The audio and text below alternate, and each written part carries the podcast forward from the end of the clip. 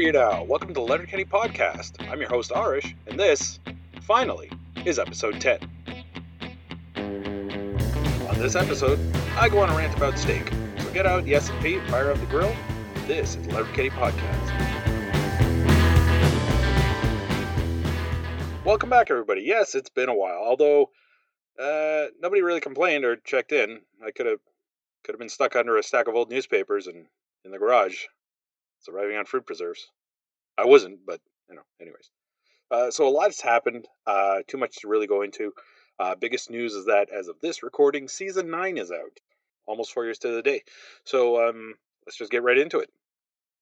Uh, today we're going to be looking at The Native Flu, aired originally December 25th, 2016, directed by Jacob Tierney, written by Jared Keeso and Jacob Tierney. We open with Daryl, Squirrely Dan, Katie Cat picking stones in the field on a Sunday afternoon. Wayne pops up, feels compared to Cher, a disturbing incident that happened. He's seen Stewart's horn. Uh, what makes it so disturbing is the fact that Stewart's custard slinger is burnt near the size of a four pack of tennis balls. All of which comes to a surprise for Katie, who genuinely had no idea. And she's pissed. We get our opening credits. Uh, we open with uh, Reilly and Jonesy in the dressing room. We open with Reilly and Jonesy in the dressing room, enjoying some chewing tobacco and commenting on all the other players not really partaking. And I don't blame them. It's fucking gross. I tried it, so I know what I'm talking about. Yeah, it's gross. Anyways, Bart, Yorkie, Schultze, Fisky, and Boomtown all give them a what for when they don't take note of the games uh, coming up. And this week happens to be against the Senior A natives which the boys mentioned, it seems Jonesy and Reilly don't look so good.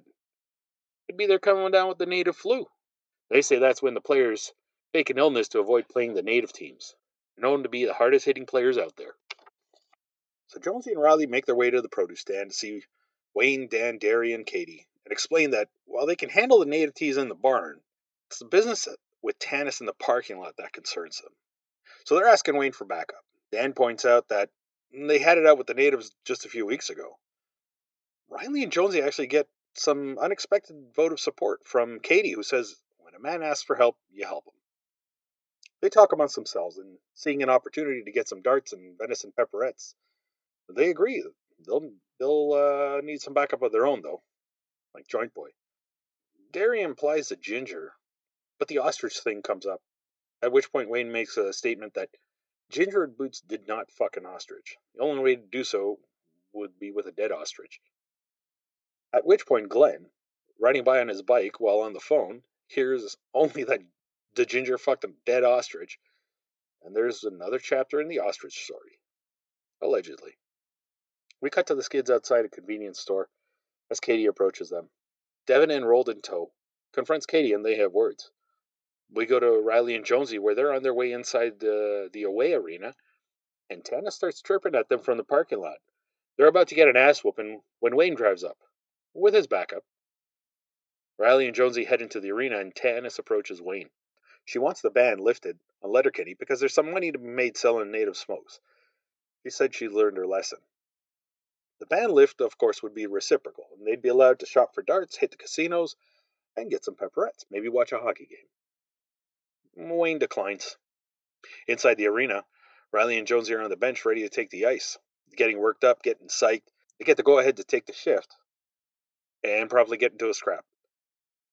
Out in the parking lot, Wayne is getting into scraps too, while Darry is lighting up the grill. They have a conversation about steak and preparation methods, which I have a problem with, but I'll get into that later. Joint Boy's turn to fight next, and it doesn't last long, because he hoofed the guy in the nuts. Meanwhile, Reilly and Jonesy have been thrown out of the game for getting into too many fights during the game. But they get into a fight as they stumble to the dressing room. Outside, Tanis is trying to broker a truce. Because she doesn't really want to bring out the BFI, who may or may not exist, and tries to get on his sympathetic side by introducing Wayne to the res dog. It's a three legged dog. And just in case, is a three legged puppy. Wayne caves and dictates terms back in Letterkenny, we're at the, I guess, new produce stand. Katie finds out Darry isn't sweet on Tanis anymore. It's Bonnie McMurray. Wayne gets irritated when Squirrely Dan pushes about whether or not Wayne would hoof the BFI in the nuts, which is questionable sportsmanship. Unable to sleep thinking about whether or not this BFI exists, he heads back to the res and meets up with Tanis at night. She confirms there's no BFI, but invites him to stay for steak, made just the way he likes. Wagyu, New York one in strips with S&P, flip once for those grill marks, but and down the hatch. Roll credits. couple of notes on this episode. Uh, this is the first appearance of uh, Dustin, played by uh, Phoenix Wilson. He's the uh, little kid that came out of the car. Uh, he's only got 11 credits uh, according to IMDb, but he, he's had a notable guest appearance on Netflix series Longmire and the movie Indian Horse, which is actually a pretty good movie about a native player who grows up in the residential schools and becomes an outstanding hockey player. So the title of this episode is The Native Flu, and it comes from Jared Keeso's own experience growing up in Listowel playing hockey. They would often travel to Brantford, hometown of Wayne Gretzky, and they'd be terrified to go there because the guys were always so tough. The term came from some of the players faking an illness to get out of playing, and they dubbed that the native flu. Andrew Herr, who also grew up in London uh, playing hockey, tells of his experience uh, traveling to Caledonia, which is a heavy native population, and they'd summarily get their asses handed to them. The Res Arena in this episode is actually just the back of the Letterkenny home arena. They just filmed around back, saves on cost. the guy that Wayne fights in the parking lot is actually a dancer. Go figure. The music of this episode. The first scene where Reilly and Jonesy drive up uh, is Dark Horses by Anakin Slade. Yeah, fuck what y'all think. This is my world. Lions, yo, verbal violence. Yo, they told me not to rock the boat, so I sank the ship. On thin ice with no plans to slip. Screaming up to God in heaven, no thanks for shit. I don't mind going to hell, I need companionship. I brandish it like it's my last chance to spit. So I approach the gates with the mic stand. When Katie drives up to uh, the skid, sorry, walks up to the skids in the uh, in the parking lot, it's Drop Top by AMAC. Mm. Okay, turn that shit up, man. Okay, I'm dreaming about. Yeah. Okay, I'm hey, hey, hey, hey. Okay, I'm dreaming about 20s and 100s and 50s. Banded up in shoeboxes, coming fuck with me. I got a white bitch who all about her Britney. When she got what she wants, shake her ass and titties. She said my jewelry glow like electric. Diamonds my ear and sapphire my necklace. If you wanna pop it and know when Katie and Devon have their second conversation, it's Bike Home by Humans.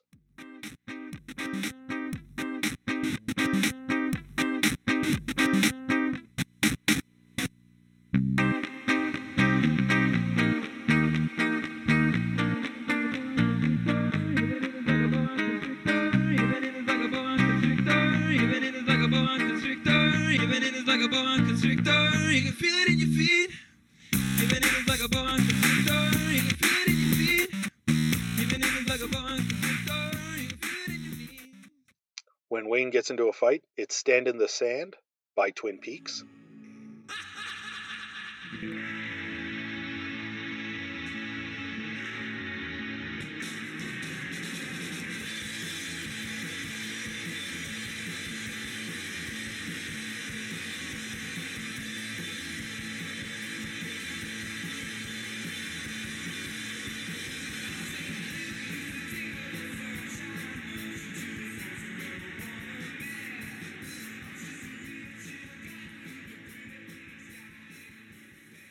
And the end credits is Hyperbolic 2 by Bus Driver. Sorry, sorry, I got a missed call from the massage parlor. I'm it's you, fresh out of jail, telling me need ball harder. You know, back to a groove, you pull the jack move from the inventory low. When you back up, you know the story goes, before we know you're back up, boy, my favorite dialogue or scene? Honestly, my favorite scene was with uh, Wayne talking about uh, Ginger and Boots, or most specifically Ginger and how he did not fuck an ostrich. He went out of his way to research what ostriches do, what their enemies are, everything, just to put this situation to rest. And Glenn drives by on his bike and spreads a whole new set of rumors about Ginger and Boots. I found that hilarious. It had nothing to do with the story per se, but it's a running gag, and I guess it'll keep running for a bit. So, my overall thoughts on the episode. So, overall, this is a great episode. Uh, not only with a couple of the re- reoccurring gags, but the introduction of some new terms, mainly the native flu. Um, so, in the Ferda edition of this episode, Tiio Horn, who plays Tanis, actually mentions that she's never heard of this term, and she even mentions it's kind of cool. She was, uh, she heard it, and she's like, "Well, I don't know. Should I be offended? No, I don't. I don't think so. This is actually kind of neat." Unfortunately, there was a real life incident of the native flu in Manitoba, but reality is far less amusing. I'll to provide a link to the story, but uh, essentially in May of 2018, uh, the Keystone Junior Hockey League had five uh, teams leave and create their own Capital Region Junior Hockey League, which was essentially the same group of teams just without the native teams. There were lawsuits and such, but you can read the whole thing in the link. Now, I did say I had an issue with the whole steak cooking methods. So, for background on where I'm coming from, I do smoking and grilling. I even have my own line of barbecue rubs. I'm not going to hawk them here because that would be, you know, unsportsmanlike. But just so you have, uh, you know, a bit of information, I know what I'm talking about. Uh, I'm not going to get into cuts of meat or breed of cattle. Uh, sometimes you just got to make do with what you have or what's on sale, and you might not even get varieties in your area. So this is a general guide on cooking steak and how it works for me. And it's worked for everybody I've recommended it to. They've had great results. So, with any piece of steak, whether you're going to grill it, smoke it, fry it, uh, best way to prepare it is to dry brine it first. Essentially, that means you'll salt your steak prior to cooking, minimum one hour, ideally up to 24 hours. Um, if you're going to do 24 hours in the fridge, uncovered on a rack, that way the airflow gets all the way around the meat It'll help dry out um, the surface moisture, which is what you don't want. So initially, what the salt does, it pulls out the moisture from the meat. It'll mix with the salt and reabsorb into the meat, seasoning it internally. That way, when the surface is dry, any surface moisture that's left, uh, you can dab it dry, and that will uh, allow you to get that nice sear and those grill marks that everybody talks about instead of causing the water on the surface to steam. Anything else you put on your steak is just surface dressing, whether it's pepper, garlic powder, uh, Montreal steak spice, whatever. If your steak is an inch thick or less, a quick sear is probably best for you. Uh, you crank up your grill as high as it'll go, ideally 600, 700 degrees Fahrenheit. 400, I know Wayne says it, but it's probably a little low. 600, 700 is probably best. Uh, this will get you an even doneless to get an even doneness as possible, you'll put your steak down and let it sear for a good minute. If it sticks to the grill, give it a second. Okay, it just means it hasn't done cooking yet. Ideally, you'll flip to the opposite side, you'll turn it over and put it to another part of the grill. So that way you're getting the full heat on the sear. Again, you'll wait, you'll flip it a third time back to the first side, but 90 degrees to the way you had it. And that way you get those nice crosshatch grill marks. You'll do this again for the fourth side.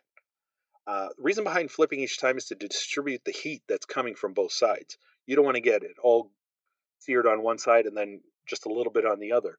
Although one side is going to be done on your plate, you probably want an even cooking. Now, to grill your steak that's an inch thick or more, my preferred method is to reverse sear. Uh, this means cooking your steak at a low temperature, probably 225 Fahrenheit, uh, letting the steak come up to your preferred doneness, um, you can do this in an oven or a smoker, let's say medium rare, which is about 120 degrees internal. You'll need a thermometer to check it, but once it's reached its doneness, you'll be ready to eat. But it's still missing those grill marks, bud. So remove it, and as it's resting, crank up your grill to at least 600 plus as before. Uh, you don't need, need to grill it for the whole time, you just need to get those marks on it uh, because it's already cooked through. And then you'll find with this method, there's more grill marks, there's less gray around the meat, around the edges. And the medium rare, particular case, runs end to end as opposed to that bullseye effect you get from just searing, where it gets gray on the outside and slowly, slowly it turns pink until the perfect doneness is just that little slit right in the middle. I will say that the pan sear method Squirrely Dan mentions is a common steakhouse method. It's flavorful, it's rich because of all that butter, and finishing in the oven is the best way to get a consistent product. The idea behind the pan here is the same as the grill marks. I mean, if the grill marks take, make the steak, why not have the whole side of the steak with a grill mark? And while that's true, you'll get a better crust. You'll definitely get a different flavor. See, the taste of a grilled steak not only comes from the grill marks, which is a Maillard reaction, but I'm not going to get into that, but also the fat dripping through the grates onto your heat source, whether that's coal, uh, gas, where they got those flavorizer bars, or you know the lava rocks, whatever, what have you. I mean, those catch the drippings of the fat, they smoke, and that also flavors your meat. Just a couple more tips on grilling. Uh, one, steak should be cooked above 115 Fahrenheit, which is rare. Um, any lower, the internal fat, which makes up the marbling we love so much, doesn't get a chance to render out into the juices we associate with steak. You'll just be eating hard bits of fat.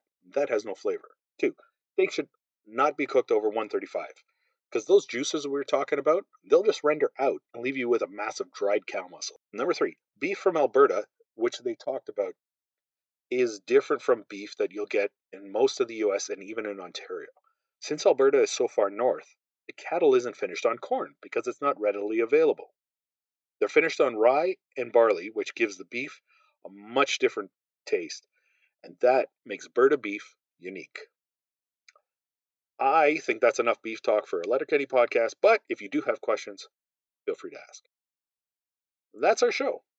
If you like what you hear, please subscribe and rate this podcast wherever you get your podcasts. Technical productions by me, Arish Havliwala. Intro music is Who Needs a Girl Like You by Indian Wars.